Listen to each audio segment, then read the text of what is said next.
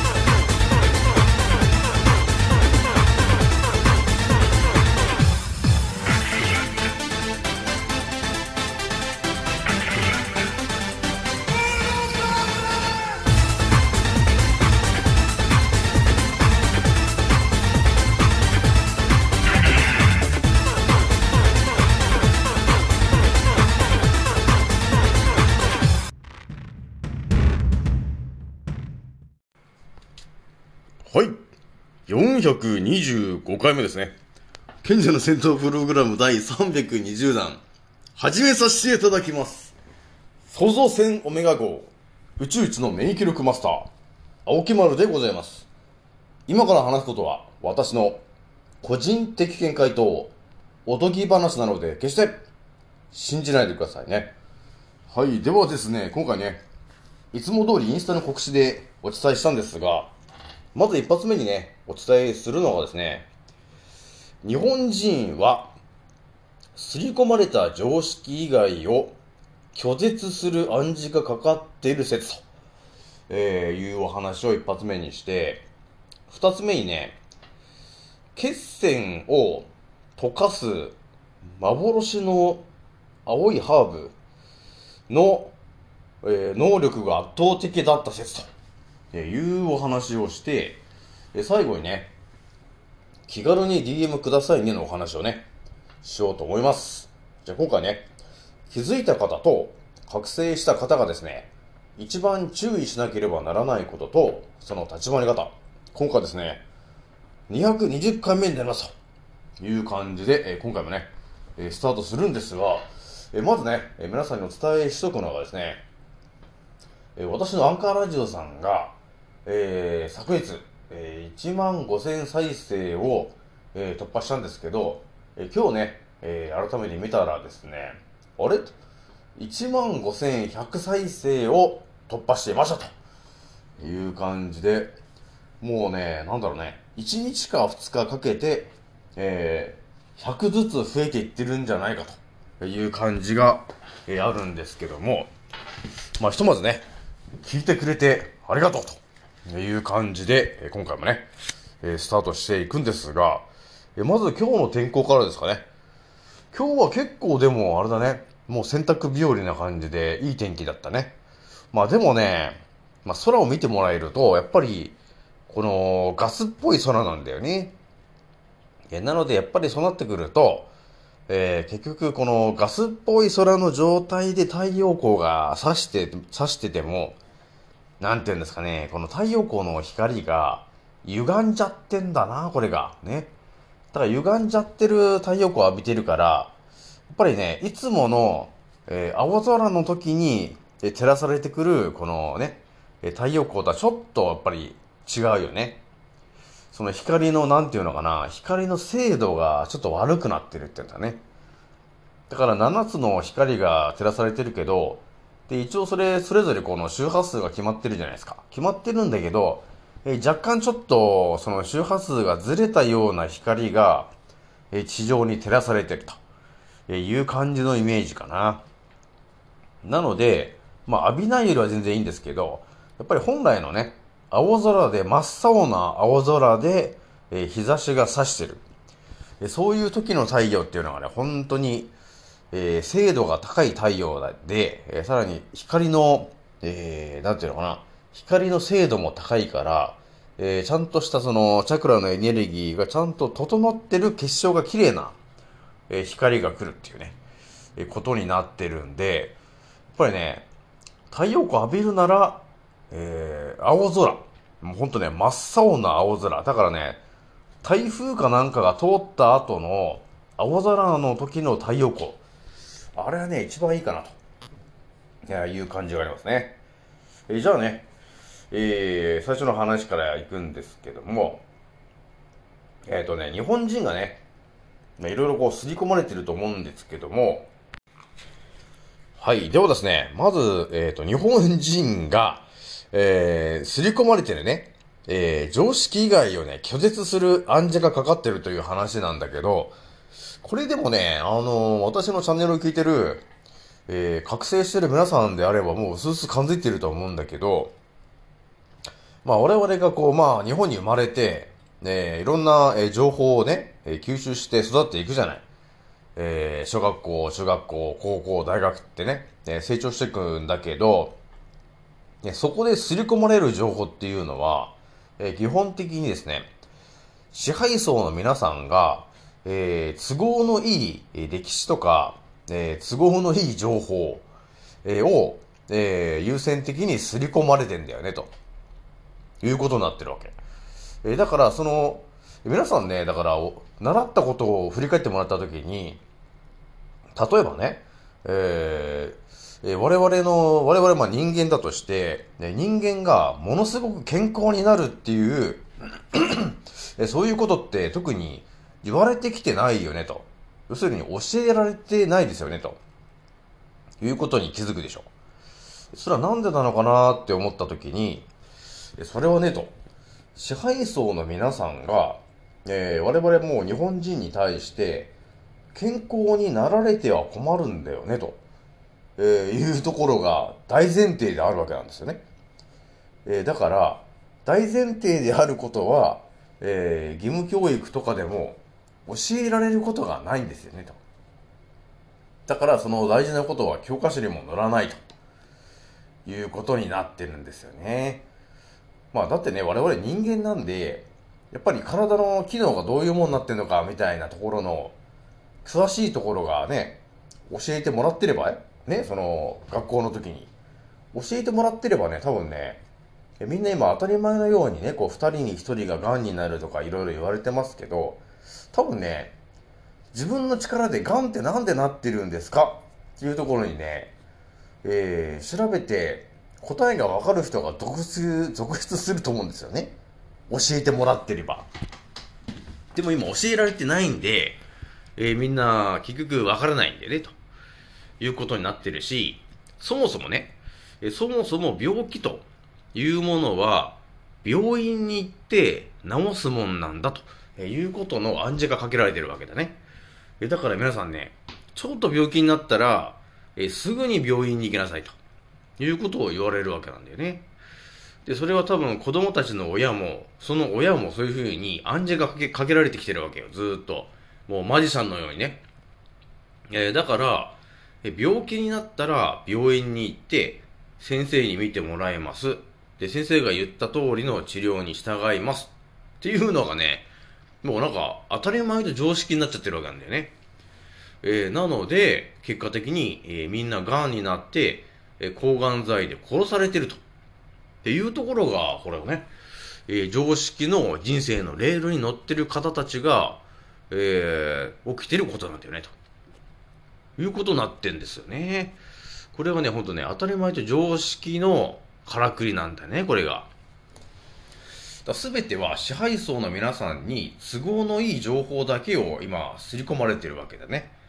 で、それが我々の頭の中に入ってきてて、でそれが当たり前と常識だと思い込んでんだね、みんなね。だから、病気になった時点ですぐに病病院に行きなさいと。先生に聞きなさいって言われてるもんだから、病気になってる原因が一体何なんですかっていうことについて、誰も考えなかったんだね。えだから、えー結局、先生に頼るしかないという、その暗示がかけられたまま、そこから抜け出せないんですよね。えーだからそういうね、暗示がかけられてる人に対して私が、タモキシフェンはね、と。あれ、抗がん剤、えっ、と、発がん性のものじゃないかと。えーだからやめた方がいいぜと。えっていうこと言っても、当たり前と常識で刷り込まれてる情報なんで、それ以外の情報はね、わからないんですよね。だからね、わからないんで、ただ拒絶するしかないの。ね。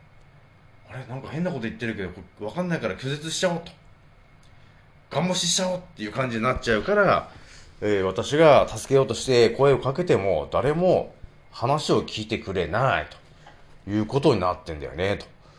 ということになってるんですよ皆さんね、えーなのでそれがね当たり前と常識と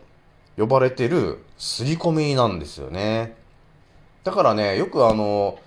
近郊の西野さんも言って言ってたと思うんですけどあのクラウドファンディング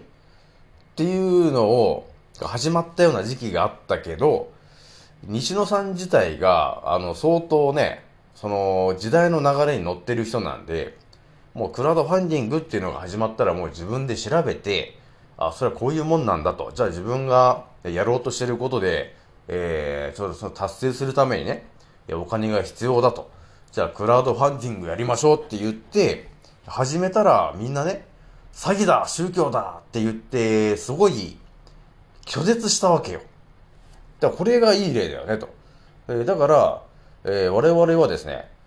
えー支配層の皆さんから、えー、刷り込まれたことしか基本やれ、やれないわけなんですよ。だから、それをクラウドファンディングをね、今、今なんとなくこう広まってきて、やっと、あ、あ、クラウドファンディングっていうのがあって、あれは結構安全なんだね、と、えーいうのが、ある程度こう広まってからじゃないと、あのー動けないわけ。っていうことがあるんですよね。えー、だから、今のこのコロコロちゃんの話、コロコロちゃんのワクチンでね、みんな打ってるじゃん。打ってるけど、えほとんどの方がもう打つもんだっていうことで打ってると思うんですけど、これがね、本当打打ってる場合じゃねえみたいなことが、えー、そうだね、もう1、2年かけて、あれ打つもんじゃないっていうのが、1、2年広ま、広めることができなければ、えー、多分、えーその暗示が解けないんだと思うんだよね。クラウドファンディングみたいな感じで言うとね。えーで、今は、でクラウドファンディングは特に別に規制かけてないんで、いろんな人が、えーなんとなくこう始めて結果が出て、あ、いいもんだっていうのが広まるけど、このワクチンっていうのは、結局そうはならないよね。いや、ならないんで、多分、えーワクチンを止めることはできないかなという感じなんですよね。えーだからね、このね、刷り込みっていうのは結構大事な話だからね、皆さんね。まあ、日本に生きてると、あのーほぼ刷り込みなんで、そしてテレビもね、フジテレビも全部っていうか、基本メディアさんが言ってることっていうのは、支配層の皆さんの許可を取って、えー、嘘情報を基本的にお伝えしていると、えーいうことが、あのー結構当たり前になってる話だから、だからそういうのが、ね、日常茶飯事でやられてるのが当たり前になってるわけ。だから、ね、少し前にね、出てきたけど、その、フェイクニュースっていう言葉が出てきたけど、本当にね、えー、本当になんていうのかな、平和な地球であれば、フェイクニュースという言葉も出ないし、基本陰謀論っていう言葉も出てこないはずなんですよね。出てこないんですけども、えー基本支配層は嘘をつくことによって、えー利益を上げているわけなんだよね。えーなので、えーなんて言うんですかね、まあいろいろあるんですけれども、まあそういう形で、えーフェイクニュースっていうのを、えーや、やるのがもう当たり前になっちゃってるわけ。だからテレビをね、ずっと見てる人は、今もね、そのロシアとウクライナがなんかやってるな、あ、ロシアがなんか悪いこと戦争仕掛けてるよって多分普通の思考で思ってる、普通の思考で見てる人はみんなそういうふうに思ってると思うんですよ。なんだ、ロシアとプーチンなんだやっちゃったね、みたいな。なんかやばいことやってんじゃん、あんたも。って言って、ウクライナにね、えー支援募金をやってる人もいるし、そういうのをね、その覚醒した私が見たときに、ああ、そういうことをすり込ましたいんですかと、ね、支配層の皆さんはいかにもロシアが悪いことをやってるんだというふうに、我々のね、羊に対して、それをすり込ましたいんだね、と、いう、そういう意図が見えてくるわけね。ただ違う角度で世の中見ないと。ね。普通に見てると、あ、そうなんだって思うでしょで、それが、じゃあ何のために、その、えーロシアが、えウクライナを、いかにもいじめてる、戦争を仕掛けてるようなことをやってるんですか？っていうところまで考えたときに、支配層が何かしらやらかしたいと、えーいうことがあって、その目的を達成するために、えーロシアがウクライナをに戦争を仕掛けてる。っていうことを、えー我々一般市民に伝えることで、えー、奴らが、ね、支配層がね、最終的にやらかしたいことに近づけることができることを今やってんだよね、と。で、また裏の方でね、じわじわね、えーやらかそうとしてるのが、えーまたね、戦争をやらかしてんだよね、と。最終的にね。戦争をやらかすためにはやっぱりいろんなところで火種を、えーいろいろといろんなところで火つけてね、えー燃やしたりとかいろんなことをやって、えー戦争をね、あの、始めるためのネタを作ってるっていうことがあるよね。もうね、支配層の皆さんね、戦争が大好きなんで、ほんとね。で、このコロナみたいなことをやってると、今ほとんどの方がワクチン打っちゃったと思うんですね。で、あの、私がちょっと前に言いましたけど、2024年までに下手したら、ワクチンを打ってる人がいなくなるかもしれないね、ということがあった通りに、2024年までにもしかしたらね、え支配層の皆さんは、地球規模の戦争をやらかす可能性もあるよね、と。そうしたら間違いなく日本もね、巻き込まれることになるんで、その戦争の何かしらによって、えー日本の人口が減ると、えいう可能性も出てくるねと。だそういうことが起きてきたときに、2024年まで待ってると、そのワクチンの副作用がどうだこうだっていうのが公表されてしまうんですけど、2024年までに、ね、日本人1億2000万人いるけど、例えば1億人ぐらい一気に消えちゃいました。殺されちゃいました。死んじゃいましたと。えーいうことが起きたときに、もう残り2000人ぐらいになった時点で、別にワクチンがどうのこうのっていうことを言う人もいなくなっちゃう可能性あるよね、ということも考えてんだろうな、奴らはな、と、ちょっと日々思ってんだよね。えーなので、ちょっと備蓄とかね、えーちょっと、え軽くしといてほしいなというところもあるし、今日ね、えー私のテレグラムの方にちょっと載せときましたけど、油とかね、えー小麦粉とか、その辺のちょっと物価が、物価というか、えーまあロシアとかもね、でかい国々が輸出するのをちょっと禁止してると。ちょっともう輸出しないよと、えーいうことを言い始めてんだよね。ロシアとかね、えーあとヨーロッパの国々、えーなどなどがね。だから輸出しないよと。小麦粉輸出しないよとかね、言い始めてるわけなんですよ。えそうなってくるとどうなってるかっていうと、日本に入ってくる量が減ってくるじゃない？えそうなってくるとやっぱり食料危機みたいなことになってくるわけ。えそうなってくると、やっぱりだんだんそのね、え食料の値段も上がってくるしっていう、えところが見えてくるんで、今のうちに、あのー乾麺とかね、そのそうめんとかね、でそういうこう、えー長期保存ができる食料、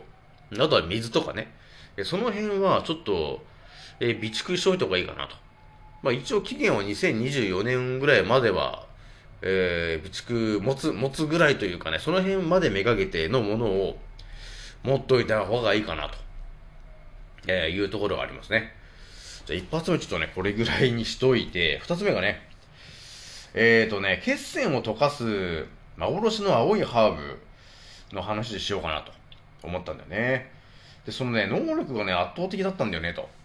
えいうところがあったんですよ。で私もね、ちょっと前に、その、蛇の毒を治すのに何がいいかみたいな話して、まあそ,、ね、そこではまだハーブの名前をお伝えしたんですけど、えーさらにやっぱり、もうちょっとね、こう、血栓っていうものが、あのーやっぱり癌とかでできる人が多いんですよね。えーなので、えその血栓をどうするのかとえーいうところでね、常にね、探してたんだよね。で、今、そのワクチン打っちゃっても、血管の中にその、酸化グラフェンとかね、なんか切れ味のいいカムサリみたいなのが入ってるっていうのもあるんで、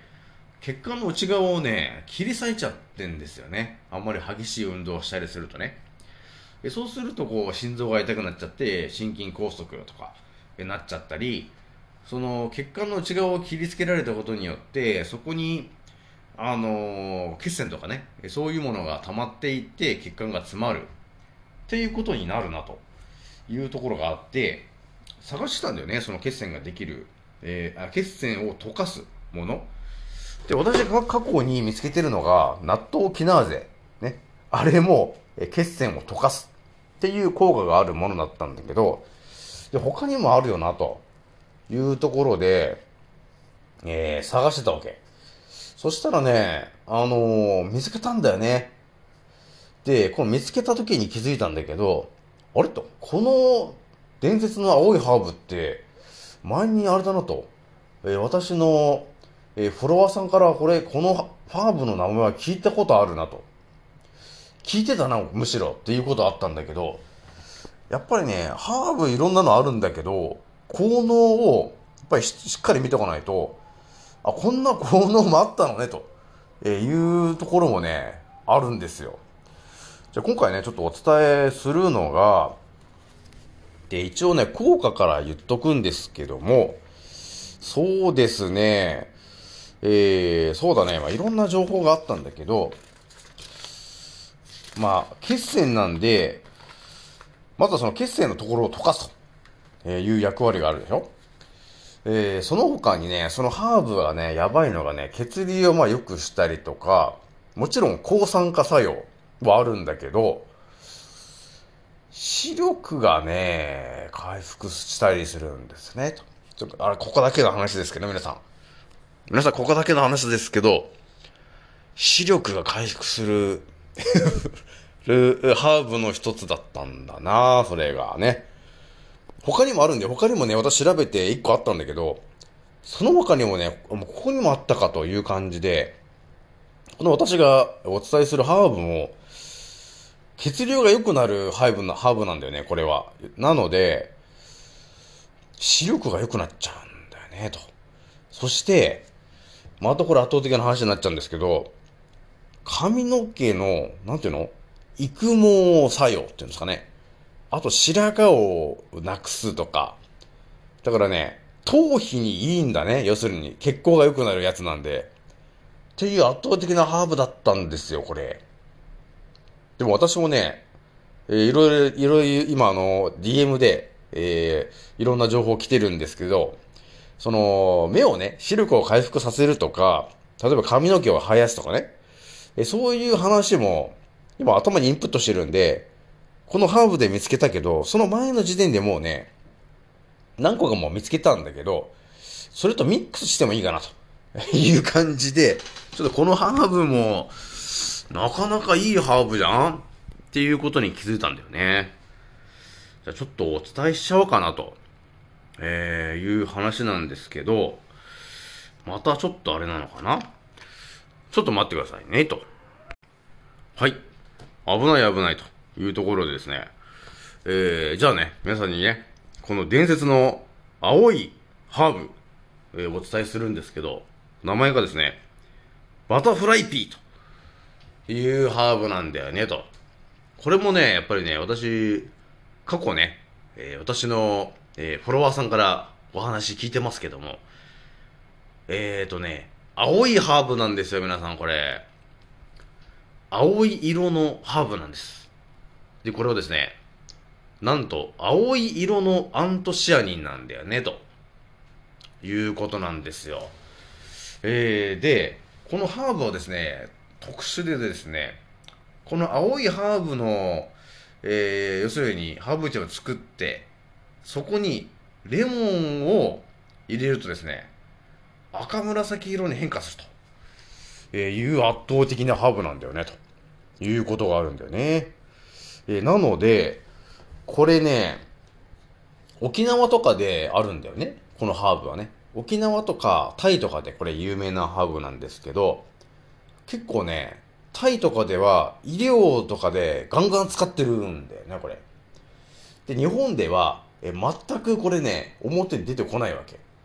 だから、あの、支配層のからくりで言ったら、本当我々の健康にいい役立つ情報っていうのは、奴らはね、絶対に出さないんです。絶対に出さないか世に出ないだから我々のほとんどが知らない。だからみんなメガネをかけてて、視力が回復しないっていうことになってるんですけど、あれ？と、バタフライピーの、あれだなと、えっ、と、効能というかあれ見てたら、あれ？視力が回復すると書いてたと。おやおやと。まあ確かにねと。あのー目のところはねと。えー、確かにクラウンチャクラ、チャクラだよね。紫色だよねと。で、いうことがあるんでと。ね。で、その、えバタ、バタフライピーは青色だけど、青色にレモンを入れて混ぜたら赤紫になるねと。いうことは間違いなく目にとても影響を与えるチャクラが練り込まれてるやつなんだよねということになるんですよ。だからあれなのかな支配層は青い、なんていうのかな青い花っていうのを世にね、出さないようにしてたっぽいんですよね。これはね、私が青いバラを見つけた時に思った話なんですよね。ただいろんな品種改良だなんだかんだで世の中いろんなものが作られてる中で、青いものっていうのをなんかね、作りにくいんだかなんだかで、あんまり作られてなかったんですよ。だからバラっていうのもいろんな色があるんだけど、青いバラっていうのがほとんど世に出てなかったんだよね。で、これをものすごいこう品種改良だなんだかんだしてやっとできましたみたいな感じで、青いバラっていうものができてたけど、だそれぐらいやっぱりね、青いものっていうのは結構貴重なんですよね、と。で私がその、喉のね、えー、甲状腺のところのチャクラが、あの、要するに青っていうか水色なんで、青い色のものを探してたんだけど、ほとんどないじゃんって言ってたら、その私のフォロワーの人がね、あ、ありますよと、バタフライピーですって教えてくれたから、ああ、水色じゃんって、あ、これ、青じゃん、これじゃんと思ったんですけど、探してみるとね、ほとんど青っていうのがないんですよ。えーだから、このね、バタフライピーっていうのね、結構大事なんだよね、ということになるんですよ、皆さん。えー、なので、ちょっとね、だから今、あのーワクチン打っちゃって、えー、血栓ができちゃってる、できちゃってる人はですね、そうだね、そうだね、腎臓が良くなかったりしてるわけなんだよね。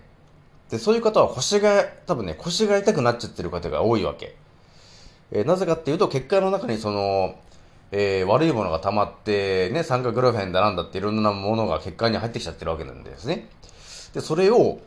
えー、腰取るのに腎臓っていうところと肝臓ってところが動いてんだけど、その腎臓のフィルターがね、多分ね、その悪いもので詰まっちゃってて、で、多分腫れ上がっちゃってるわけ。で、そうなってくると、えー腰が痛くてちょっと歩きづらいってか、そういうことになっちゃってるんですよね。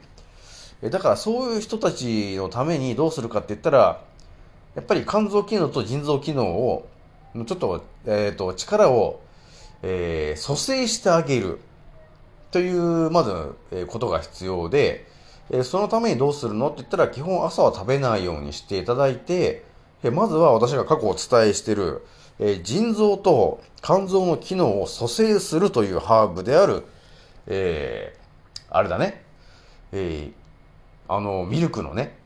やつですね。ミルクシスルね。そう、ミルクシスルっていうハーブがあるんで、えそのミルクシスルのハーブティーを飲んでいただきたいというところ、プラスアルファ、えーこのバタフライピーっていうものも、えー取っていただくと、えーその血管の中に、その血栓を溶かすと呼ばれてる成分がガンガン入ってくることになって、えーその血管の中の、えー血栓っていうものをもう、えー溶かしてくれちゃうんだろうなということになってて、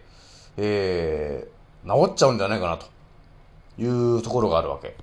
なので、本当西洋医学っていうものを一切使わずに、えー地球に生えてるもので、えー我々基本健康になるよねというところがあるので、えーぜひともね、えーやってみてほしいなというところがありますと。えーバタフライピー、えー今回ね、ちょっとお伝えしちゃいました。まあ調べるとね、多分もっといろんなのがあると思うんだけど、えまたね、見つけたら皆さんにお伝えしてくるので、えー今後ともよろしくお願いしたいと思います。じゃあ最後ね、気軽に DM くださいねの、えーお話なんですけども、そうですね。まあ、癌になってる方とか、えー乳がんになってる方、まあ聞いてたらですね、えーなんで癌になっちゃったんですかっていうところを、えー疑問になって調べようと思ったら私のところに DM をくれると、えー圧倒的になんでなったのっていうところもお伝えできると思うんですよね。で、それをどうやって治すんだっていうのと、えー今後癌にならないために人間の体をどうやって使いこなすんですかと、えいうところもね、すべてお伝えできると思うんで、あのー青木丸オピニオン、ぜひともちょっとやってきてほしいなというところが、えありますと。えなので、まあ最初のね、一番目でお伝えしましたけど、当たり前と常識の思考で生きてても、えーそれで乗っかってるレールは、当たり前と常識のレールなんで、え最終的に、えー支配層の都合のいいシナリオでやられるパターンが多いからね、と。えだからみんな癌になって死んでいくわけ。えでも気づいた人は、そのレールから私が引っ張り上げることができるんで、あの、生き残れると、ね、いうことになるんで、えーぜひともね、えー気づいた方はですね、えー私に何かしら、えー DM で声かけてもらえると、えーこうなんだよというお話ができるんで、えーぜひとも言ってきてほしいなというところがあります。まあ、あとはあれかな。まあ、健康情報とかね、あの、結構発信してるけど、もう私もね、過去む昔からやってるのが、覚醒しちゃいましたという人がいると思うんですよね。この世の中には。ちょっと覚醒しちゃったなっていう人がいると思うんだけど、そういうね、覚醒した初級な方々はですね、えーちょっとね、あの、最初の方はあまり情報が不足してるから、軸がね、ちょっとね、ブレちゃうと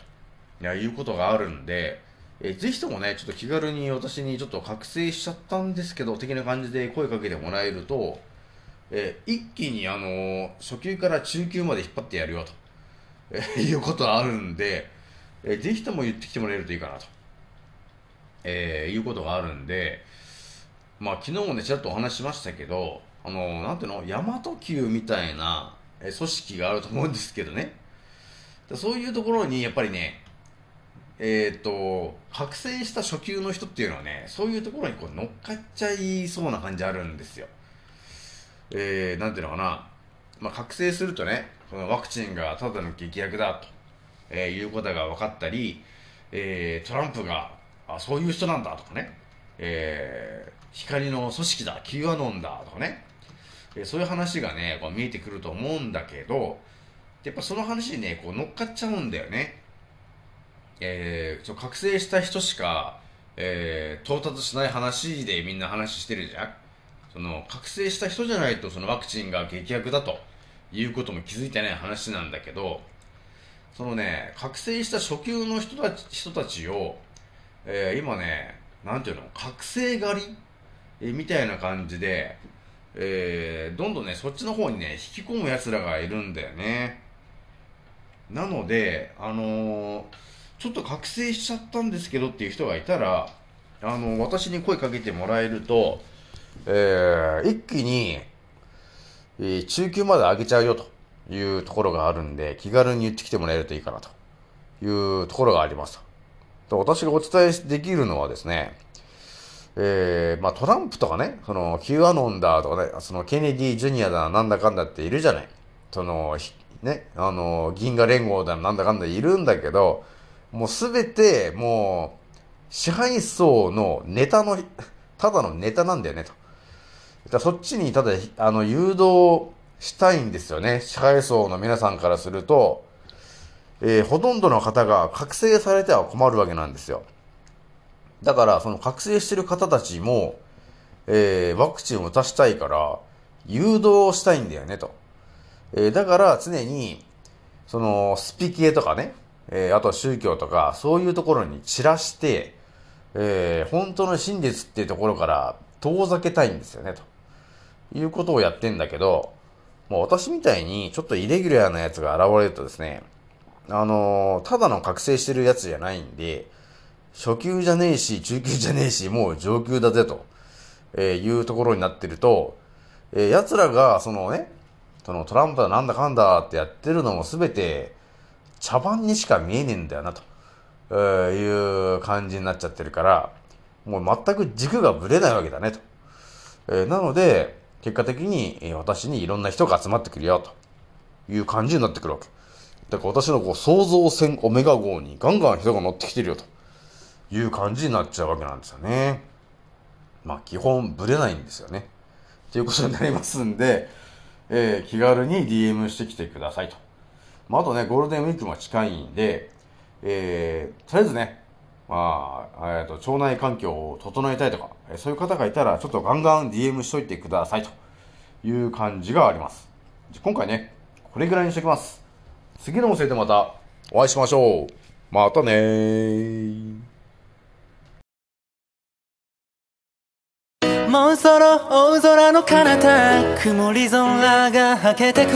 時計は午後る。それでも遅くはないんだ。目を閉じて考えるふりはもうやめにして誓ったんだ。今の俺ならばきっとどう